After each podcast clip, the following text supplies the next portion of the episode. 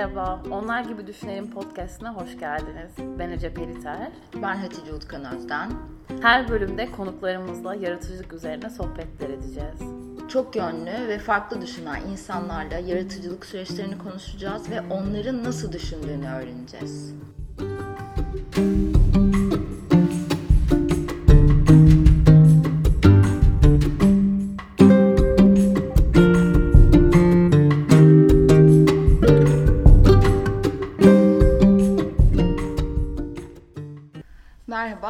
Gibi Düşünelim Podcast'a hoş geldiniz. Ee, Hatice Utkan Özden ben. Bugün Melike Bayık'la birlikteyiz. Melike Bayık'ı ben kısaca şöyle tanıtayım. Benim tanıdığım kadarıyla Melike Bayık kimdir? Küratör, yazar, aynı zamanda bir doktora öğrencisi, sanat tarihi okuyor. Ee, aynı zamanda farklı çalışmaları da var. Bugün birazcık aslında onun o hem farklı çalışmalarını hem de asıl çalışmalarını öğreneceğiz. Ee, Melike Bayı'ya aslında şöyle bir soru da sormak gerekiyor. Ee, bu genç yaşında bu ortamda bu yeri nasıl edindi, küratörlüğe nasıl başladı ee, ve aslında bu yola nasıl girdi? Melike hoş geldin. Ee, sana bu soruyu sorarak başlıyorum. Ee, nasıl oldu, nasıl girdin? Öncelikle hoş bulduk. Ee, aslında şunu söylemek belki gerekiyor Hatice. Çok basit bir şekilde hani bir hayal var aslında ve oraya nasıl ulaşılabilirsin üstünden ilerliyor bu. Tabii ki bu biraz daha romantik bir şekilde ilerliyor ilk başta düşününce. Çok kolay değil çünkü hakikaten. Ee, yani çocukluğumdan beri zaten bir şekilde sanatın içindeydim. Sanatla ilgiliydim. Sanat okudum. Çeşitli farklı koşullarda, farklı alanlarda lisansım ve yüksek lisansım farklıydım. Hep sanat üstüne bir bölümdeydim genellikle. Ee, özellikle şunu söylemek belki ilginç. Lisansımı bitirdikten sonra aslında bunu istemediğimi, resim öğretmenliği mezunuyum. Bunu istemediğimi fark ettim ve çok nettim bu konuda, çok kararlıydım. Özellikle Türkiye gibi farklı koşullarda olan bir ülke için çok hakikaten sosyolojik açıdan değerlendirebilecek, incelenebilecek bir ülke için resim öğretmenliği çok böyle iyi bir meslek aslında bakınca. Öğretmen olmak çünkü genel e, orta sınıf için bakıldığında belki artık orta sınıfın bir tık altı demek bile mümkün. Ardından bunu kesinlikle istemediğimi bilerek okudum zaten ve ne yapmalıyım, ne istiyorum, nereye gideceğim. Aslında bu benim için çok önemliydi. Ee, Markus'un beni tanımladığı bir şey var Markus Graf'ın. Ben ne istediğimden ziyade ne istemediğimi çok iyi biliyorum. Ve bunun üstüne aslında gitti birazcık. Ardından Yeditepe Üniversitesi Sanat Yönetimi yüksek lisansına kabul edildim. Ve aslında birazcık benim için ondan sonra hayat değişti ve şekillendi demek mümkün. E, çünkü şöyle bir şey çok kolay değildi. Yani sanat ortamında yer almak, aktif bir şekilde çalışmak, bu noktada ilerlemek mümkün değil. Girmek çok kolay değil çünkü. Yani o round'un hmm. içine girmek, orada bir şey yapmak, üretmek imkansıza yakın. Ama şu var, istek, çalışma ve hakikaten e, sabat etmek gerekiyor. Yani sabrederek beklemek gerekiyor. Bu noktada programa kabul edildikten sonra İstanbul'da taşındım. Öncesinde Antalya'da yaşıyordum. E, bu tabii ki buraya taşınma sebebim yüksek lisans. Ancak buraya gelme sebeplerinden biri periferide olmaktı. Yani burada olmadan hmm. hiçbir şey yapılması mümkün değil çünkü. Bugün birazcık daha bunun değiştiğini düşünüyorum. İzmir, Ankara, yeni nokta işte bir şekilde Eskişehir, Mardin, Sinop işte gibi noktalar, küçük küçük yeni noktalar var ama bu tabii ki bir anda olacak değişimler değil. Yılların getirdiği şeylerin üstüne olmuş küçük eylemler. Bu çok hızlı gelişmiyor tabii ki. O yüzden de İstanbul'da olmak ve sanat ortamının, sanat piyasasının içinde, göbeğinde yer almak bu şekilde aslında başlamıştı. Programa kabul edildikten sonra e, Markus Graf'la çalışmaya başladım. Onun asistanıydım. Yaklaşık 6 yıl kadar birlikte çalıştık. Yakın zamanda hatta birlikte çalışmaya yollarımızı ayırdık. Çünkü artık ben kendi sergilerimi yapıyorum, projelerimi yapıyorum. Ve çok ekstra bir yoğunluk ve tempo içine girmiştik. Ve dahası e, yetişmesi gereken başka genç asistan arkadaşlar vardı. Sonucunda benim çekilmem ve başka insanlarla birlikte çalışmaya devam etmek gerekiyordu. Yine okulda birlikte çalışıyoruz. Yine bölüm başkanım olarak e, devam ediyoruz. Yeditepe'de araştırma görevlisi olarak çalışıyorum çünkü aynı zamanda. Nitekim e, bunlarla birlikte sanat ortamına girdiğimi Markus sayesinde sanat ortamında bir şekilde insanları, ortamı tanımaya başladım. Yavaş yavaş network edindiğimi ve tabii ki dediğim gibi yani inanarak ve çok fazla çalışarak hakikaten bu noktaya geldiğimi belki söylemek mümkün. Yani bir de şu da aslında şu detay önemli. Kendi sergilerini yapmadan önce e, uzun bir süre e, başka bir küratörle çalıştım. 6 yıl mı dedin? 6 yıl. 6 yıl boyunca çalıştım. Bu tabii ki de sana hem bir e, tecrübe ama tecrübenin dışında da büyük bir e, bilinç vermiştir diye düşünüyorum. Ve şu aralar mesela e, özellikle son 6-7 aydır diyeyim senin e, ismini çok duyduğumuz e, bir dönem bence. Çok fazla hani sergilerden bahsediliyor. Hep böyle bir şekilde sergilerin küratörü ya da işte bir metnin yazarı e, birçok yerde görüyorum. Bütün bunları nasıl toparlıyorsun? E, yoğunluk dereceni nasıl aslında? Bunu çünkü hep konuşuruz. Bu e, birkaç e, işi bir arada götüren aslında bunların hepsi aynı iş ama e, birkaç şeyi aynı anda yapmak isteyen insanların gerçekten de bence e, en önemli şey e, konularından bir tanesi. Mesela Markus'ta konuştuğumuzda disiplinde de. E, bazen e, zamanı iyi yönetmek, o da belki de disiplin, bilmiyorum. Senin için nedir? Sen nasıl bunu yapabiliyorsun? Çünkü okula gidiyorsun, e, küratörlük yaptığın sergiler var. Aynı zamanda ben gözlemliyorum e, çeşitli sanat dergilerine yazılar yazıyorsun. Sadece kendi sergilerin ya da sanatçılarla ilgili değil, bambaşka sergilerle ilgili de. Bunların hepsini nasıl dengeliyorsun sence? Ee, aslında bu hakikaten yine biraz şey gibi. Ben de çok disiplinli çalışıyorum. Çünkü varmak istediğim nokta ya da çalışma e, prensibim için aslında çok nasıl söyleyebilirim? Gerçekten fazla disiplinliyim ve çok istikrarlıyım. Yani bir şeyin e, şöyle söylemek belki mümkün. Deadline'ı varsa ya da nasıl ilerlemesi gerekiyorsa gerekiyorsa uyumadan çalışıyorum. Bu çok mümkün ve zaten çok az uyuyorum. Bu hatta böyle yakın zamanda okuduğum çeşitli yazılarda da çıkan bir şeydi. Bizim alandaki insanlar yani çalışan insanlar zaten çok yönlü bir şekilde ve tek bir şeye odaklanarak yaşamak mümkün değil. Çünkü gün be gün her şey değişiyor, çok hızlı değişiyor. Hem akademidesin hem sanat ortamında çalışıyorsun. Bir yandan ben iki farklı akademideyim yani birinde çalışıyorum birinde hakikaten Okuyorsun. doktora yapıyorum. Ee, ve ikisi çok disiplinler açıdan da farklı yani sanat yönetimi çok başka bir disiplin çok yakın bile olsa sanat tarihi çok alternatif bir disiplin. İkisini yan yana görmek, kıyaslamak, farklı rantlardan, farklı cephelerden bakmak ilginç. Bununla birlikte okul hayatımın büyük bir kısmını kapsıyor. Hem çalışa, çalışmak açısından hem doktora yapmak açısından. Diğer taraftan tabii ki benim kendi hem çalıştığım bölüm hem de bir nokta öteye taşımayı hedeflediğim bölümde sanat tarihi aslında işler nasıl ilerliyor? Bu noktadan bakmam gerekiyor. Çünkü hayatımın büyük bölümünü şu anda okul domine ediyor aslında. Beş gün gerçekten ya doktora için Mimar Sinan'dayım ya çalışmak için Yeditepe'deyim. Geri kalan zamanlarda da nasıl gidiyorum? Gerçekten disiplin çok mümkün. Ee, disiplinle birlikte aslında ben birazcık kendimi şey gibi tanımlıyorum. Ben çok aslında işkoliyim yani ve çalışmayı çok seviyorum. Hakikaten bu beni çok besliyor. Ama işkoliklik bence Türkçe'de birazcık negatif anlaşılan bir kelime ama negatif değil bence. Çünkü ben aşık oldum. Çok sevdiğim şeyi yaşıyorum hakikaten. Bununla bu kadar e, hemhal oluyorum, iç içe geçiyorum. Bu yüzden benim için önemli. E, çünkü atıyorum okuldan çıkıyorum. Anadolu yakasındayım. Kadıköy'de oturuyorum. Kadıköy'e geliyorum. İşte bir kahve içerken bir şey yazmak, bir, bir şeyin takibini yapmak, bir metin okumak, bir kitap okumak benim için. Benim hayatım şu an böyle akıyor. Çünkü hayatım zaten bir şekilde sanat ortamının içinde aktif bir rolle ilerliyor. O yüzden nasıl domine ediyorum, nasıl ilerliyorum? Genellikle gece yazı yazıyorum, daha az uyuyorum. Ya da sabah çok erken saatlerde kalkıp bu işi yapmaya başlıyorum, çalışıyorum. Sergileri yaparken de zaten ilk etapta mekan keşfi, serginin genel kavramsal çerçevesi. Bunlar oturmaya başladığı zaman zaten sanatçılarla görüşme kısmı ve ardından yavaş yavaş ilk görüşmeler, ilk toplantılar bittikten sonra mekanla düzenli devam eden, sanatçıyla düzenli devam eden görüşmeler çoğunlukla zaten artık mail ve telefon trafiği üstünden ilerliyor. Ortaya çıkış süreci sonrasında zaten bunları yapmak artık mobil olarak yapabileceğimiz şeyler, hareket halindeyken yapabileceğimiz şeyler. İlk etap kurgular bittikten sonra bir sergiyi kurmak bir gün iki gün.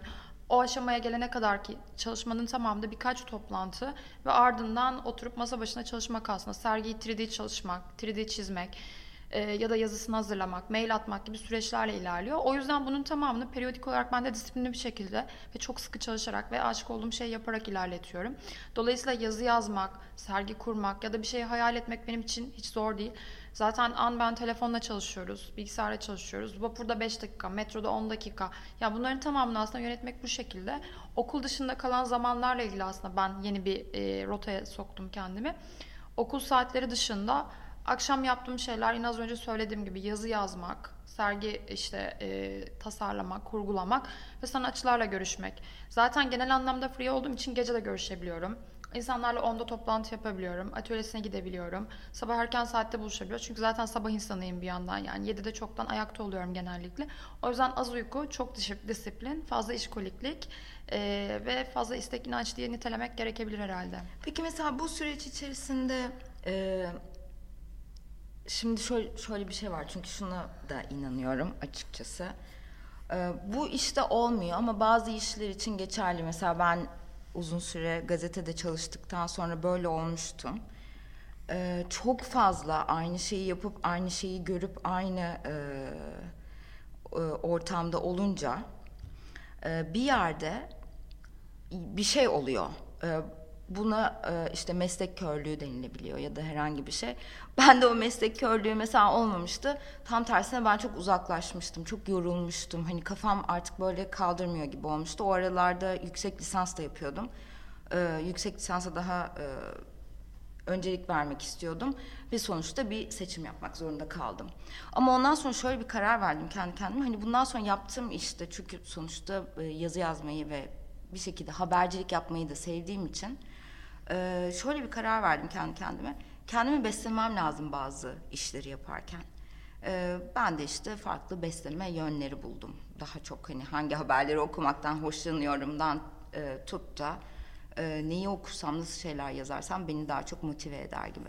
Seni ne motive ediyor? Yani burada e, kaybolmadan e, tam olarak var olma e, şeklin nasıl oluyor? Motivasyonun ne oluyor? Neler okuyorsun mesela? Okuduğun şeyler mi? izlediğin şeyler mi? Ya da bütün bu aktivitelerin dışında yaptığın bambaşka bir hobi, bir aktivite mi? Aslında e, bu ilginç bir soru. Bence güzel de bir soru. Çünkü salt bu alanda varlık gösterirken neyle geliyorsun aslında? Yani ne sana bunu sağlıyor? Bence çok hakikaten doğru. Tabii ki okuduğum, izlediğim çok fazla şey var. Ben de tabii ki Netflix insanıyım. Yani Netflix'e düşen bir insanım elbette. Bundan kaçamayacağım. Saatlerce böyle hani dizi izleyip bir dizinin sezonunu bir günde bitirdiğim gibi durumlar var. 10 saat dizi izlediğim oluyor hakikaten. Kafam Böyle şey- boşalıyor çünkü. Kafam boşalıyor ve şey oluyorum yani tamamen böyle artık şey boş bakıyorum. Ya bu çok komik bir şey ve şey oluyor. Zihin temizlenmiş ve hiçbir şey algılayamaz hale geldikten sonra zaten uyuyakalıyorsun. Bu çok komik bir şey. Tabii ki okuduğum şeyler var ama doktora dolayısıyla şu an daha ağırlıklı sanat tarihi, birazcık daha sanat yönetimi üstüne ilerleyen, bir farklı bir bağ kurabileceğim şekilde yazılar okuyorum. Beni bu aralar daha çok besleyen ve hayatımda aldığım bir karar var aslında. Ee, çok çalışan çok partilemeli diyor bir hocam. Doğru. Doğru. Ben de çok çalışıyorum ve çok partilemeye de ihtiyaç duyuyorum ve eğleniyorum gerçekten. Dansa gidiyorum yaklaşık bir buçuk yıldır. Beni zannedersem çok besleyen şeylerden birisi bu oldu.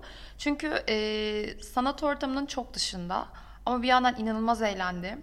Çok farklı disiplinlerden insanlar tanıdım yani. Çok yakın arkadaşlarım avukat, e, yazılımcı, işte mühendis, farklı farklı sektörlerden insanlar var mesela. Bu alandaki insanlar mesela çok dışarıdan gördükleri için bana daha besleyici geliyor. Çünkü şey onlara bir sergiyi anlatırken aslında okuldaki birinci sınıf öğrencilerine bir şey anlatmak gibi hissediyorum. Bu beni zannedersem çok besliyor ve inanılmaz eğlendiriyor. Dolayısıyla beslendiğim şey aslında dışarısı yine. İçe dönük daha böyle kapalı bir insan olmadığım için de muhtemelen çok sıkıldığımda kapanıp Netflix izliyorum. Çok sıkıldığımda kapanıp işte kitap okumaya başlıyorum. Biraz daha roman türü şeyler okuyorum gibi şeylere dönüşüyor. Ama onun dışında genellikle sosyal olmaktan keyif aldığım için zaten dans, dışarıda insanlarla alternatif programlar içinde buluşmak zannedersem sanat alanı dışında bir şey yapmak bana daha besleyici geliyor ve beni ayakta tutuyor. Bu ilginç bir şey. Sanat alanı dışında bir şey yapmak. Kesinlikle. Şey gibi çünkü yani çok yakın arkadaşlarımız işte buluşuyoruz, konuşuyoruz. E, senle de öyle buluşuyoruz. İşte ne yapıyorsun, nasıl gidiyor, ne oluyor, neler oluyor. Yarım saat sonra işte şu galerideki şu sergide böyle olmuş, bu böyleymiş, şu sergi şöyle. Eninde sonunda senin tüm sosyalliğin aslında yine yaptığın Yine işe dönüşüyor. oluyor, doğru. Ve o yüzden hani hiç kaçabilecek bir alanla karşılaşmıyorsun. Ben de dolayısıyla aslında sos, farklı yani birbirinden çok bağımsız sosyal çevrelerim var. Çok farklı arkadaş gruplarım var ve her biri başka bir şey sağlıyor. İşte haftada birkaç gün buluştuğum arkadaşlarım var.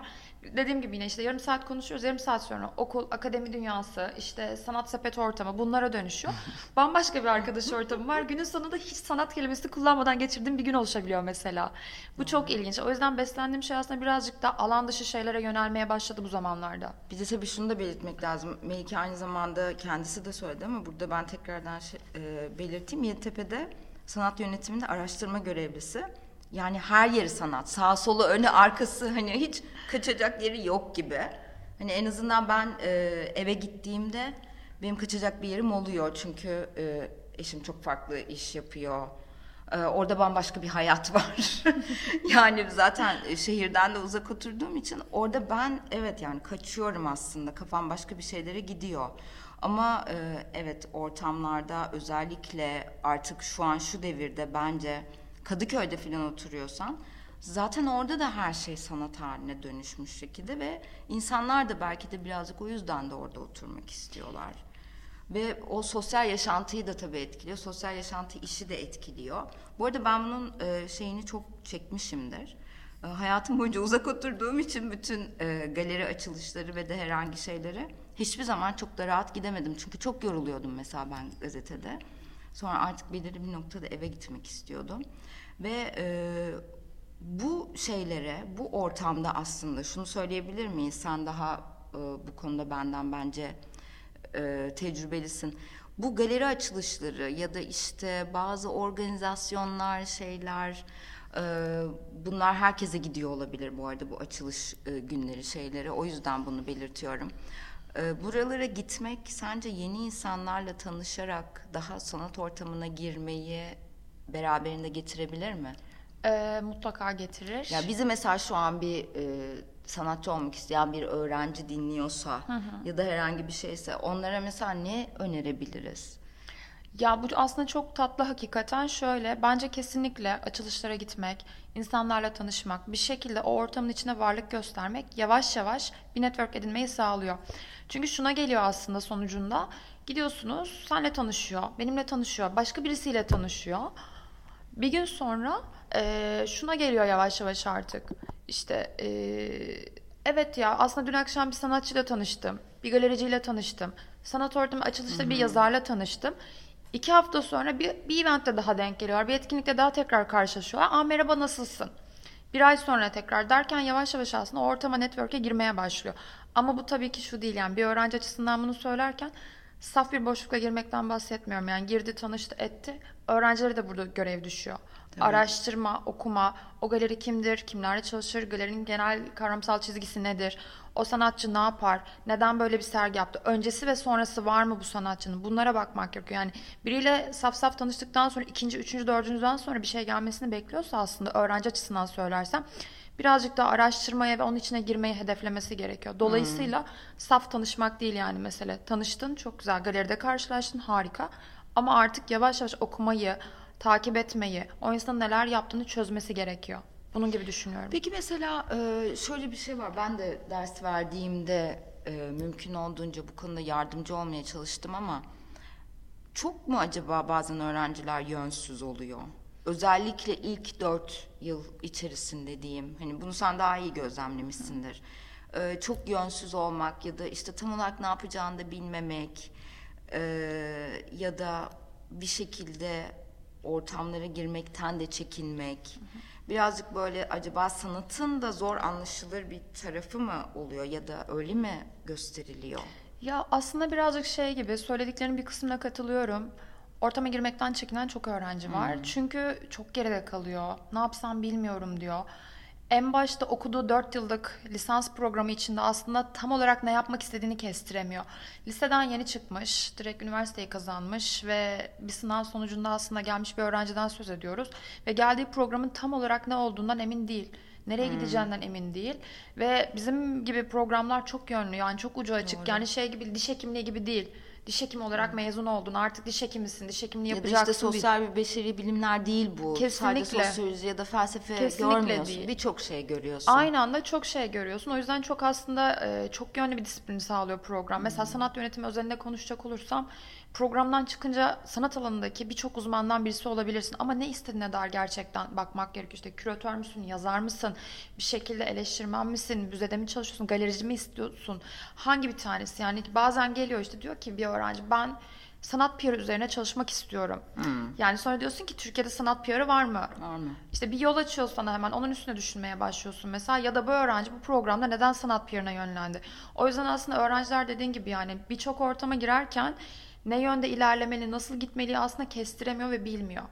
Sen de dersi verdiğinde karşılaşmışsındır. Aslında çok istekli ve hevesli öğrenciler var ama rotaları belli değil. Yani önleri gerçekten çok blur ve ne yöne gideceğini kestiremiyor. O yüzden öğrenciyle konuştuğunda yavaş yavaş onu keşfetmeye başlıyorsun, keşfetmeye çalışıyorsun. Bir istek görüyorsan ne istiyorsun diyorsun. Ne yöne gitmeyi hedefliyorsun? Diyor ki master yapacağım. İşte akademide ilerlemek istiyorum. Çünkü o en kolay ve en belirgin olabilecek şey öğrenci için. Çünkü bir anda hiç bilmedi. Sudan çıkmış balık terimi çok kullanılıyor bu alan için. Bir anda hiç bilmediği bir sektöre dalmak. Nasıl dalacak? Nasıl girecek? Nasıl çalışacak? Hiçbir deneyim yok bir anda. Çünkü yine dediğim gibi işte bir sosyolog gibi ya da ne bileyim bir diş hekimi gibi mezun olmadığı için Tabii. neresinden tutacağını kestiremiyor. Galeriye giriyor. Galeride çalışmaya başlıyor. Diyor ki aslında ben galeri insanı değilim. Tabii çünkü orada da Bunun onu gibi. belirtmek lazım. Zaten bu tip işler bayağı organizasyon işleri. Yani bir galeride çalışmak, bir e, sergiyi e, yönetmek mi diyeyim artık, ona ne deniyor E, ben de bilmiyorum. Bence kesinlikle bir sergi yönetiliyor yani yönetilmekle yön- yöneticilikle ilgili bir iş yani bence o. E, bunlar özünde organizasyon işleri. Kesinlikle Yani öyle. bu organization skills denilen şey, bu özellikleri bir insanın aslında birazcık bence e, yüksek olmalı. E, ben hiç hayatımda galeride çalışmadım ama bir kere bir e, sergi sergide böyle bir şey üstlendim ve çok zor bir iş yani aynı anda bir sürü kişiyle konuşup bir sürü şeyi organize etmek. e, evet dışarıdan çok hoş görünüyor. Ee, çok entelektüel bir aktivite gibi görünüyor ama aslında özünde o bir organizasyon işi. Mesela onu bence öğrencilerin ya da bu işe atılmak isteyen insanların bir şekilde bilmesi gerekiyor. Burada aslında şöyle bir şey var. Bunu da mesela hep merak ediyorum. Sence yazarlık bütün bu şeyler arasında nasıl ayrılıyor? Çünkü sen mesela çok e, nasıl derler? Alakasız şeyler de yaz- yazıyorsun. Ee, Daha mesela bazen daha haber niteliğinde, bazen daha sanat tarihiyle iç içe olan şeyler. Ee, çok farklı konularda e, konuşmalar da yapıyorsun. Birazdan onu da soracağım. Yazarlık burada senin için nerede duruyor? Yani aslında neden yazıyorsun? Bu benim için aslında şöyle. Her şeyden önce ben bağımsız çalışıyorum. Bu bağımsızlığı sana, zannedersem Türkiye sanat or- ortamında özellikle altını çizerek söylemek gerekiyor.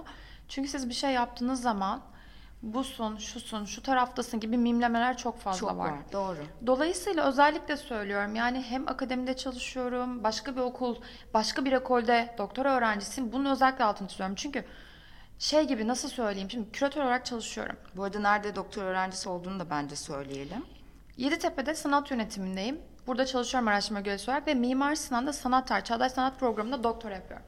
Neden önemli? Şimdi iki okul ekol açısından çok farklı. farklı. İki bölüm gerçekten çok farklı. Yani özellikle benim gibi alan dışı gelen sanat tarihine alan dışı diyorum. Çünkü özellikle Mimar Sinan genellikle kendi alanından, sanat tarihinden gelen öğrencileri kabul eden bir okul. Henüz bildiğim kadarıyla. Ee, ben alan dışı kabul edilen bir öğrenciyim. Ve burada aslında şu karşıma çıkıyor. Özellikle işte Mimar Sinan'lıysan böyle, Yeditepe'liysen şöyle direkt etiketlemeler var aslında. Ve bu Var. etiketleme için de ben şunu söylüyorum. Ben çok hakikaten çok yönlü çalışmayı tercih ediyorum. Aldığım eğitim, çevremde gördüğüm birikim olabildiğince şeffaf bir insanım. Çünkü zaten bence bugün şeffaf olmak gerekiyor. Küratör olarak çalışıyorum. Ben sanat tarihçisi değilim şu anda. Ee, ben yaza yazıyorum ve yaklaşık 5-6 yıldır yoğun olarak yazı yazıyorum. Bunun içinde gelen şeyleri aslında şöyle ayırıyorum, nitelendiriyorum. Küratör olarak çalıştığım için benim gözüm çok daha farklı. Bir sanat tarihçisi gibi sınıflandırmıyorum. Ya da bunu yazarım, şunu yazarım gibi ideolojik ayrımları çok keskin yapmıyorum. Çünkü ideolojik ayrımları çok keskin yaptığınız zaman direkt olarak etiketlendiğiniz tarafa geçiyorsunuz. o yüzden aslında şunun gibi bunu yapmayı reddettiğim için bana gelen bir yazıyı şöyle değerlendiriyorum. Bir dergiye yazıyorum, bir yazı teklifi geliyor. Eser iyi mi? Sanatçıyı ta- takip ediyor muyum? Galerinin çizgisi ne yönde? Yani birbirinden farklı aslında e, benim için maddeler ve koşullar var orada. Birinden birini takip ediyorsam o yazı benim için o galerinin desteği gibi. O galeriyi yazmak istediğim için, o sanatçıyı kesinlikle desteklediğim ve önemsediğim için oluyor. Diğer yandan kavramsal metin yazıyorum. Yani sergi öncesi sanatçılara metin yazıyorum. Bu kendi sergilerimi saymıyorum. Az önce senin de söylediğin gibi başka sanatçılara işte yakın zamanda olacak birkaç sergiye yazı yazacağım ya da yazdım. Bunlara yazarken de yine o sanatçı niteliğiyle alakalı. O konu benim direkt uzmanlığım olmayabilir. Ancak araştırma süreci var, çalışma süreci var. Tabii. Burada bir sanat tarihi mesela yakın arkadaşlarımda sanat tarihi okuyanlar, mezun olanlar, çevremde olan insanlar var. Bir yazıya 3-4 ay gibi bir emek harcarken ben çok daha kısa sürede harcarım. Ama bu benim sanat yönetimi, küratör background'umla alakalı bir şey. Ben daha hıza aşık bir insanım. Ee, daha çünkü yönlü çalıştığın için belki de daha hızlı da Evet. hareket edebiliyorsun. Evet aynen öyle ve şey değil o yüzden yani çok farklı konuları aynı anda yazmak benim için şeydi. Zaten çok fazla sanatçıya bir anda aşinayım. Senin ne yaptığını geçmişte, onun ne yaptığını, ne yöne gittiğini, neden şu an bunu ürettiğini okuduğu bir kitaptan bazen konuşuyoruz mesela. Kahve içmek için buluşuyoruz. Nasıl gidiyor, ne yapıyorsun, yeni neler yapıyorsun? Diyor ki ya yeni bir şeye başlayacağım galiba bir kitap okudum. O bahsettiği kitaptan ya da o metinden, o eseyden bir sonraki adımda neler gelebileceğini kestiriyorum. Hmm. Ama bunu sanatçıya söylemiyorum mesela. Çünkü bu benim onda keşfettiğim bir şey. Ben söylersem buna yönlenebilir ve sanatçı tasarımcıya dönüşebilir. Bir anda ya Melike böyle bir şey söyledi. Eğer beni önemsiyorsa, takip ettiği bir insansam, dikkate alıyorsa görüşlerimi bir anda aslında bu yöne gitmem gerekiyor. Gidebilir anladım demek O yüzden istediğini. şeyim yazılarda da çok yönlü olmayı tercih ediyorum. İçerik açısından e, farklı olmak. Yine dediğim gibi ideolojik olarak bir ayrım yaratmadan tarafsız durmak, bağımsız çalışmak bence önemli. Dolayısıyla e, yazı benim hayatımda önemli. Bir iletişim aracı çünkü gerçekten. Ve aktarım yaparken de e, hakikaten şeffaf olmayı, tarafsız olmayı tercih ediyorum. Ya bu çok önemli bir şey. Çünkü neden biliyor musun? Bu e, bakış açısı e, ve çalışma tarzı bir şekilde e, senin yazıda kullandığın dile de yansıyor. E, ben sanat yazılarını her zaman okurum ve gerçekten severek okuduğum bir alandır benim. Ama şöyle e, dil olarak beni zorladığı anda e, bir insan bence istemsiz olarak bir oraya engel koyuyor. Yani bu şey gibi. e, hiç yanlış anlaşılmak istemiyorum bunu söylerken. Bu şöyle bir şey aslında. E, siz bir şey okursunuz ve onun içinde çok fazla Latince e, terim vardır. Ama bir şekilde bunlara aşinasınızdır ve o Latince terimler sizi rahatsız etmez. Ama başka bir yazı okursunuz ve içinde bir sürü belki de Osmanlıca ya da Arapça kelime vardır. Ve siz bu dile aşina olmadığınız için burada zorlanırsınız ve e, bir yerde o metin kesilir. Şimdi şöyle bir şey var bazı işte metinlerde gerçekten de böyle oluyor. Nasıl oluyor? Zorlanıyoruz, anlamıyoruz ya da herhangi bir şey.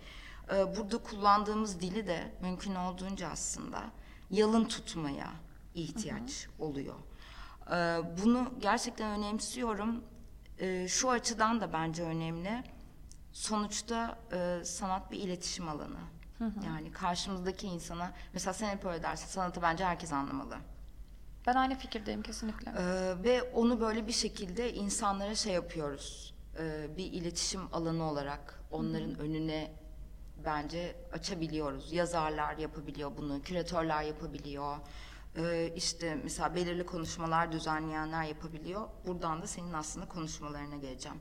Ee, sen farklı yerlerde birçok farklı konuda konuşma yapan ve konuşmalar düzenleyen bir aynı zamanda küratörsün.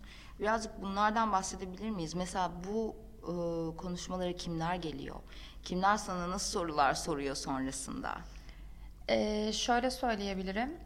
Bir programa, e, herhangi bir etkinliğe öncelikle ikiye ayrılıyor yine dediğin gibi. Ya konuşmacı olarak katılıyorum, e, ya moderatör olarak ya da düzenleyen kişi olarak aslında. Yani konuşmacı ve moderatör arasında fark var. Çünkü bir noktada senin şu an yaptığın Tabii. şey modere etmek aslında konuşmayı. Diğer yandan benim yaptığım şey konuşmacı olmak. Ama bir yandan da etkinliği düzenleyen kişi olmak gibi bir formum var. Organizasyonu düzenlemek yani bunu hakikaten bir noktada kürete etmek diyemem belki ama kürete etmek gibi. Ee, aslında nasıl bakıyorum? Sergi yapmak gibi bakıyorum. Bir problem var. Gerçekten bir problem var beni rahatsız eden ve bunun üstüne bir konuşma. Ya da şöyle oluyor. Bir etkinlik diyor ki biz bir konuşma dizisi düzenlemek istiyoruz. Sizinle çalışalım. Peki diyorum nasıl bir şey istiyorsunuz? Öncelikle onların istekleri, sonra benim isteklerim. Ve orta paydada buluşabileceğimiz çeşitli konular. Ya bunları yaratmak çok güç değil. Çünkü direkt olarak aslında birçok problemle küratör olarak karşılaşıyorum sıklıkla. Ortama giriyorum, yazı yazım problemleri, işte küratörlük, sergileme, galeri 50 tane problem var yani. Hakikaten o kadar çok problem var ki. Bir konu işte ilerleyecek, gidecek, koleksiyonerlik, Türkiye'nin son yıllarda yaşadığı ekonomik dengesizlik, 50 tane konu gerçekten çıkıyor. Bunun üzerine uygun olan konuşmacıları bulmaya başlıyorsun. Bunu yaparken de kim iyi konuşur? Bu alanda kimin uzmanlığı çok daha yüksektir? Ee, jenerasyon farkı, konuşmacının uzmanlık konusu, işte ya da ne bileyim disiplini meselesi. Bir konuşmayı organize ederken moderatör genellikle konuyu iyi toparlayabilecek ve alandaki genel konuşma başına en uygun kişi oluyor aslında. En hakim kişi olarak seçiliyor. Onun dışında Sonrasında ne gelişiyor işte gal- galerilerle ilgili ise ABC galerisi olsun ama ABC galerisi ise A galerisi B galerisi bir tane de sanatçı olsun o zaman bir tane de sanat danışmanı olsun o zaman diyorsun. Çünkü herkes farklı açıdan bakması gerekiyor. Bir galeri konusuysa galerici kendi dediğini tabii ki söylemeli. Galeri yönetiyor, sanatçıları var, onları temsil ediyor. E, Diğer yandan sanat danışmanı var, direkt galeriyle çalışıyor. Sanatçı direkt galerinin zaten sanatçısı. O yüzden çok hakikaten disiplin açısından bakmaya çalışıyorum. Konuşmalarda da şöyle oluyor genellikle. Bir konuşmaya davet edildiysem eğer konuşmanın içeriği önemli. Hakikaten uzmanlığım olan, yakınından geçmeyen, söyleyemeyeceğim bir şey varsa katılmayı tercih etmiyorum. Diğer yandan modere edeceğim bir konuysa ya konuyu hiç alakasızsam kabul etmiyorum. Diğer yandan yapabileceğim bir şeyse mutlaka zaten uzmanlığım olan konular genellikle geliyor. Çalıştığım, üstüne ilerlediğim konular geliyor. Bu konuları biraz daha aşina alıyorum. Daha çok çalışıyorum. Spesifik seninle yapacaksak seni araştırmaya başlıyorum. Seni çalışmaya başlıyorum.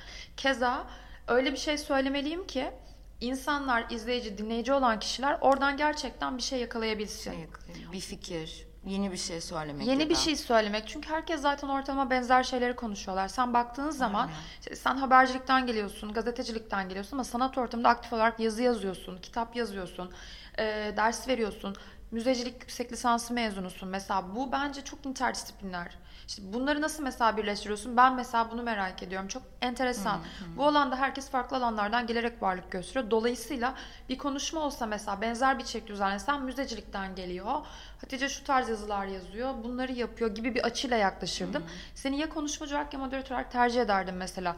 Bunun gibi. Dolayısıyla aslında konuşma düzenlemek de bu açıdan disiplinleri çakıştırmak, buluşturmak, alandaki uzman insanları bir araya getirmek ve senin az önce yazı bağlamında söylediğin bir şey vardı. Yazıların okunabilirliği, terminolojik Anlaşılır yapısı, olması. anlaşılır olması. Konuşmada da aynı şeyi tercih ediyorum. Çünkü bana göre herkes eşit şekilde anlamalı ve onu devam ettirebilmeli. Yani birinci sınıf öğrencisi de anlasın, 75 yaşındaki birisi de anlasın. Ya ben o açıdan bakıyorum. O yüzden zaten bugün birçok kurumun kapılarının önünde görünmez bir cam ve duvar var. İnsanlar girerken bir dakika ücretli mi? Yani yaşadığım şeyler oluyor mesela. Bir çekimserlik yaşıyorlar. Var. Yani tabanı sıfır olan bir kurum düşünelim. Kapısı kapalı. Bir galeriye girdim bir gün. Ee, içeride sergiyi geziyorum. Şimdi benim için çekinebileceğim bir konu değil. O esnada içeri bir teyze girdi gerçekten. 50'lerinde böyle başörtülü bir kadın girdi. Dedi ki ücretle mi? Birincisi ücretsiz zaten galeriler Türkiye'de. Hani müzeleri saymıyorum. Müzeler daha farklı formlar ama ücretsiz gezebilirsiniz. Kadın böyle o kadar çekinerek girdi ve gezdi ki inanılmaz bir anda benim için. Çünkü şey gibi hani bu aşina olduğumuz bir görüntü değil ve gelen kişi ya zaten herkes birbirini tanıyor sanat ortamı içinde. Herkes birbirine uzaktan yakından aşina. Sanat öğrencileri bile yavaş yavaş aşina olup bir şekilde onun içine girmeye başlıyorlar. Açılışa gidiyor, görüşüyor gibi. Ama bizim alternatif bir çevreye katmamız gerekiyor. İşte müzelerin ilk, Doğru. müzelerin ilk kuruluş amacı neydi? Türkiye'dekini düşünelim yani ilk müze açıldığı zaman, ilk temeli atıldığı zaman işte 1800'lerin sonunda neydi? Halkı bir şekilde sanatla kalkındırmak. Genel müze zaten ideolojisinde bu yok mudur? Ama biz bunu ne kadar yapıyoruz? Bu sadece müze için geçerli. Sanat ortamının tamamı için geçerli. Dolayısıyla konuşmaların, yazıların, sergilerin, benim kendi içinde olduğum bütün etkinliklerin her şekilde bütün tabana yayılması gerekiyor. Bu, Doğru. bu bence çok doğru ve en güzel örneklerden biri bana kalırsa şu. Kapanan ve tekrar açılan Salt Beyoğlu. İstiklal Caddesi'nde e, Beyoğlu'nda yani sıfır ve kapıları açık bir kurum. Doğru. İsteyen herkes girebilir. Saçma olabilir, yakın olabilir, ilgisini çekebilir, girebilir. Doğru. Bu bence önemli. O yüzden her şeyin aslında anlaşılır, yalın ve bir şekilde ulaşılabilir olması gerektiğini düşünüyorum. Doğru, çok doğru. Kesinlikle.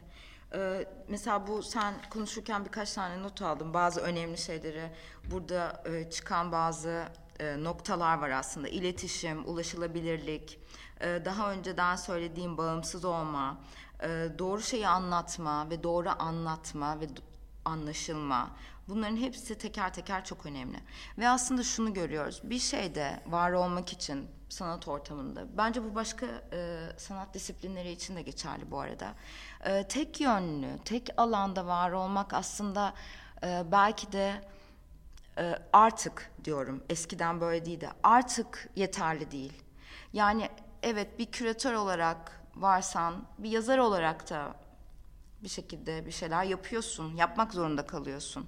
Bir yazar olarak var, varsan e, bir şekilde daha farklı iletişim yollarını bulmak zorunda kalıyorsun. Mesela işte e, ben podcast yapıyorum, Medyascope aynı zamanda videolar çekiyorum.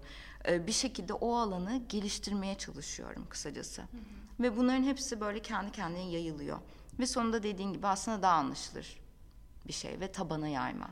Ee, şimdi mesela birazcık da bu sanat ortamından konuşacak olursak Ee, burada bu tabana yayılma dediğimiz şey ya da işte insanlara ulaşma, ulaşılabilirlik.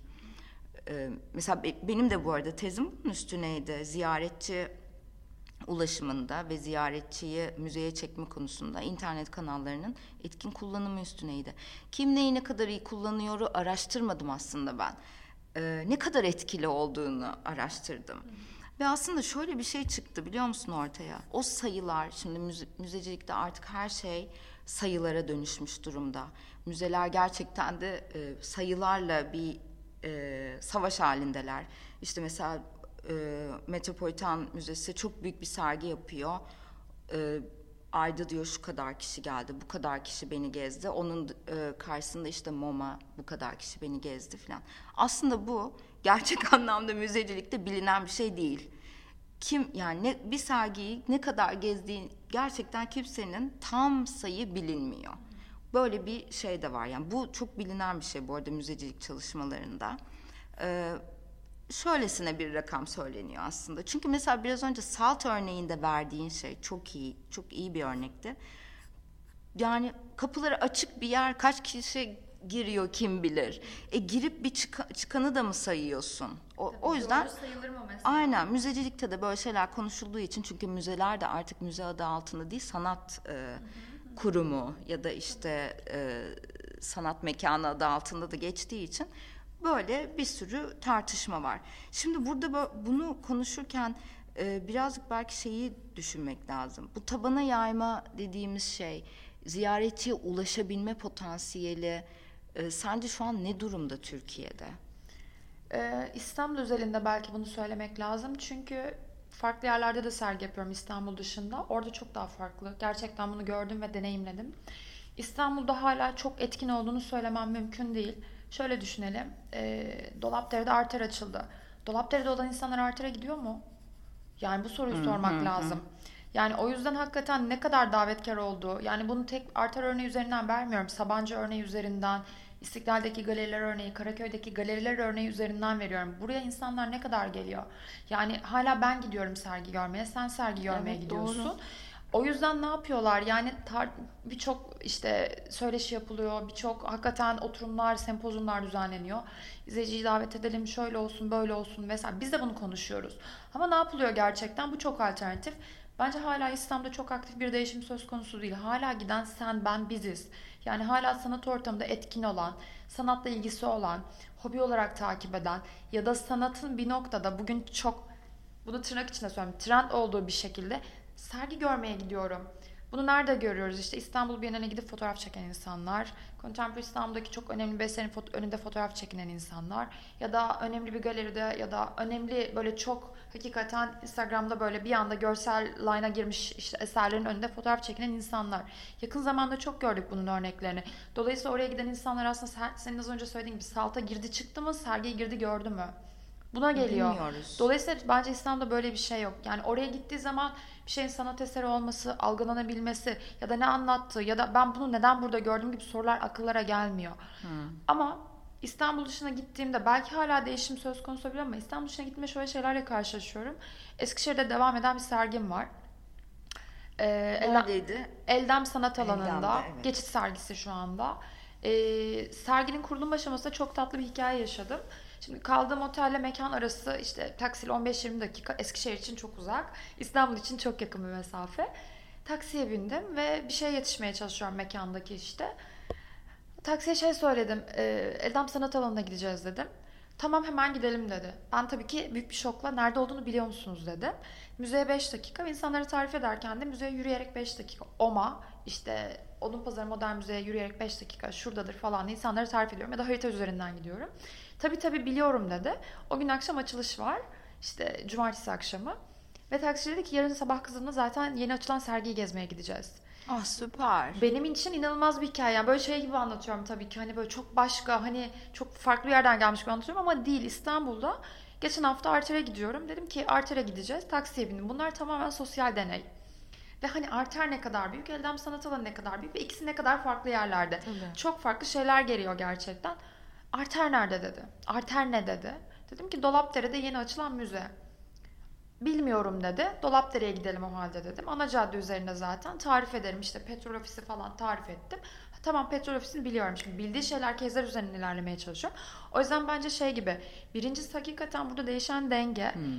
Çok popülasyon olarak kalabalık Hmm. Ya demek yer. ki mümkün ama. Mümkün Burada bunu görüyoruz. ki. Mümkün ama şey de var yani mümkün. Yine yani Eskişehir örneğinde tamam daha az insan yaşıyor. Daha küçük bir yer bilmem ne. İstanbul'da daha çok insan yaşıyor. Daha farklı ama açık Ama olmak. orası da çok büyük bir müze. Tabii ki Yani öyle. Elbette. Kocaman bir E, yapı. e, Aynen öyle ve şey hani benim sorduğum soru üzerine kişide birazcık merak varsa ertesi gün arter neydi diye bakabilir. Ben de bir Doğru. gideyim diyebilir. Ya çünkü söylediğim şey ben durduk yere bir pazar günümü neden müzeye giderek değiştiriyorum mesela. Ya da bir hafta sonu etkinliğinde neden bir yere gidiyorum. Ama bir yandan da Eskişehir'de karşılaştığım taksici ertesi gün kızıyla 9 yaşındaydı kızı hikayeyi çok iyi hatırlıyorum. Elden sanat alanına gelecek ve sanat eserleri bir şey yapacak ve kızının nelerle ilgilendiğini, kızına neler yollar açmaya çalıştığını falan anlattı adam ve dedim ki harika devam edin. Harika. Yani o yüzden bence Çok güzel bir hikaye. gerçekten öyle ve şey gibi ulaşılabilirlik aslında bir noktada kişinin kendi sağladığı şey ve Eskişehir'de Eldem Sanat Alanı açılalı aktif bir şekilde yani benimle birlikte hani şey gibi yaptığımız son iki sergi özelinde bakarsak Eylül'de açıldı. Eylül'den bugüne yaklaşık 9000 insan gel- yazdı sergileri. Hani bu çok yüksek bir sayı Eskişehir içinde ve bir yandan yayılıyor, duyuluyor. İstanbul'da da konuşmaya başlıyorsun mesela. Yavaş yavaş bir aslında çevre oluşturmaya başlıyorsun. Yani çünkü şöyle bir şey de var. Buna çok inanıyorum bu arada. Ee, başka şeyleri başka şeylere e, ters olsun diye bu fikri söylemiyorum. Ama kendi tezimde de çıkan şey bu ulaşılabilirlik şeyi aslında o işin yapılan aktivitenin e, ne kadar kaliteli olduğuyla ilintili bir şey. E, mesela işte bu kadar çok Instagram paylaşımı ya da herhangi bir şey evet oluyor. Yani bunun önüne geçemeyiz hiçbir şekilde. Ama mesela müzelerde vesaire bunu araştırdığımızda ve baktığımızda bir şekilde içeriğin ne kadar kaliteli olduğu gerçekten ulaşılabilirliği etkiliyor. Ya kaliteli dediğim şey benim e, şu değil bu arada. Harika bir eser paylaşılmış. Yani eser belki de e, bir sen gördüğünde çok aman aman bir şey ifade etmez. Ama Instagram'da paylaşılınca Aa, ne kadar iyi görünüyor dersin ya da tam tersi olur. Böyle bir şeyden bahsetmiyorum. Bir duygu oluşturmasından bahsediyorum. İşte e, MoMA'da sergilenen Van Gogh'un Yıldızlı Gece o Starry Night'ın önünde ben öyle bir fotoğraf çekmiştim. Kadın bebeğiyle birlikte selfie yapmaya çalışıyor. Bebek pusette ve selfie yapmaya çalışıyor. Ya ama hani o kadar böyle istekle onu yapmak istiyor ki. Ee, bunu da bir müze çalışana çekmiş ve şeye koymuş. e, Instagram'a koymuş. Şimdi bu evet baktığımızda işte bu kültürel değerler açısından ya da herhangi bir şey ah evet işte herkes selfie çektiriyor falan ama öyle bir duygu oluşturuyor ki baktığın zaman ve o işte çok kaliteli bir içerik haline dönmüş oluyor. Çünkü bir duygu oluşturuyor ve gerçekten insanlar insanlara bir ulaşılabilirlik fikri veriyor. Ulaşamasa bile hani bir fikir veriyor. Aslında bu çok temelde çok güzel bir şeye değindin hakikaten doğru diyorsun. Çünkü şey gibi oraya gidebileceğini bile Aha. çok basit yani çok basic bir şey gerçekten. Evet. Gidebileceğini, oraya adım atabileceği Bebekli yolu. pusetli kadın gitmiş oluyor Tamam, çünkü orada doğru. ve sana bir duygu aşılıyor orada. Doğru. Yani sanatın dışında bir şey aşılıyor aslında. Doğru. Çok ki sanat tamamen bence duygusal bir şey. Duygularla ilerleyen bir şey. Ama sanatın dışında bir adım atıyorsun ve bütün tabana yayılıyor. Herkes o durumda olabilir. Herkes bunu Doğru, yapabilir. Doğru. As- Bence çok etkili bir örnekti mesela ben onu şey yaptığımda ve test sunumunun sonunda herkes demek istediğim şeyi an- anlayıp hocalar şey dedi. Ya aslında dedi içeriğin dedi ne kadar kaliteli olduğu önemli. Ay dedim aynen öyle. Doğru, doğru söylüyorsun. Yani bu açıdan hakikaten düşününce katılıyorum sana. Çünkü ya ben şey diye eleştiriyordum mesela e, işte selfie çekmeye gittiler. İşte bir yerlere gittiler. Ben de eleştiriyordum. Hatta ben bunun üstüne bir yazı yazdım. Ai Weiwei'in sergisi, e, İstanbul'daki sergisini ben bunun üstüne yazdım. Ve bunun aslında e, eserlerin anlamının hiç de gerçekte ifade edilmediğini yazdım bu konuda. Ki bence gerçi hala öyle. Ona inanıyorum bu arada. Yani Ai Weiwei'in eserinin önünde bir selfie'nin olması da olur çünkü orada çok ciddi e, fikirler var. Hani hala buna inanıyorum. Ama bir gerçeği de var. Hani ne yapayım? O o, o da var Tabii yani. ki ama yani söylediğin şey şu açıdan hakikaten çok güzel.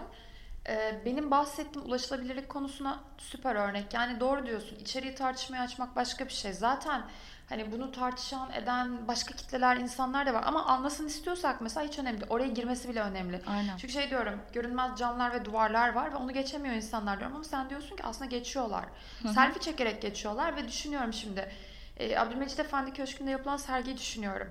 Yani İki diyecek kez- hiçbir sözüm İki yok. kez sıra bekleyip son göremediğim sergiden bahsediyorum. Yani o kadar delice çünkü selfie çekmeye gidiyorlar. Sıraya girdik. Arkadaşım geldi şehir dışından. Hadi sergi görmeye gidelim.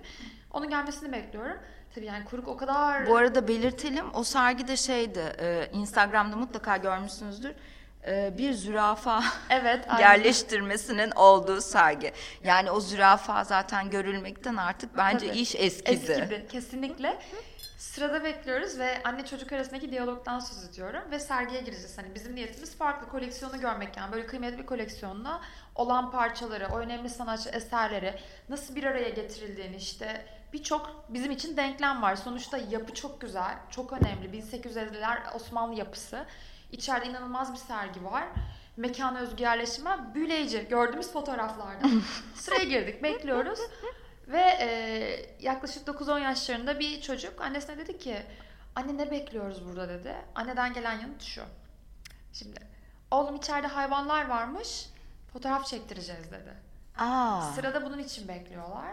Aa. Sonra dedim ki içeride... Muhtemelen zürafa için. Tabii ki aynen öyle zürafa için tanımlayabildiği bir şey çünkü zürafa o yüzden hayvanlar. Ve hayvanlar varmışmış yani gerçekten bir geçmiş zaman ekiyle konuşuyor bunu. Sonra dedim ki içeride ne olduğunu biliyor musunuz? Kadın dedi ki işte sergi olduğunu biliyorum. Hayvanlar var içeride ve oğlum bunu görsün istiyorum. Tamam güzel. O yüzden senin söylediğin şey bir noktada evet temel, temel olarak ulaşıyor. Evet işte ama şöyle bir şey var. Mesela bu bakış açısı gerçekten yani bu söylem e, sırada bekleyen bir annenin oğluna yaptığı bu şey nasıl değişir? Yine çok büyük görev düşüyor müzelere ve büyük sanat kurumlarına.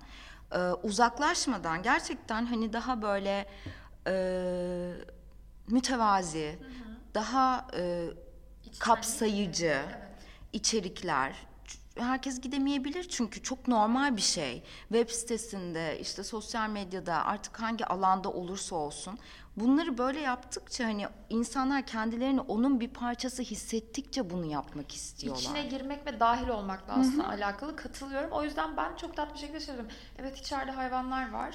İçeride bir sergi var. Onu sanatçılar yapmış. İşte bu bir koleksiyona ait. İşte Koç ailesini duymuşsunuzdur. Koç ailesine bir koleksiyon. Hani bu böyle demek. Sonra çocuktan sorular gelmeli. Koleksiyon nedir? Nasıl yapılır? Nasıl olur? İçerideki hayvan doldurulmuş bir hayvan değil mi yani?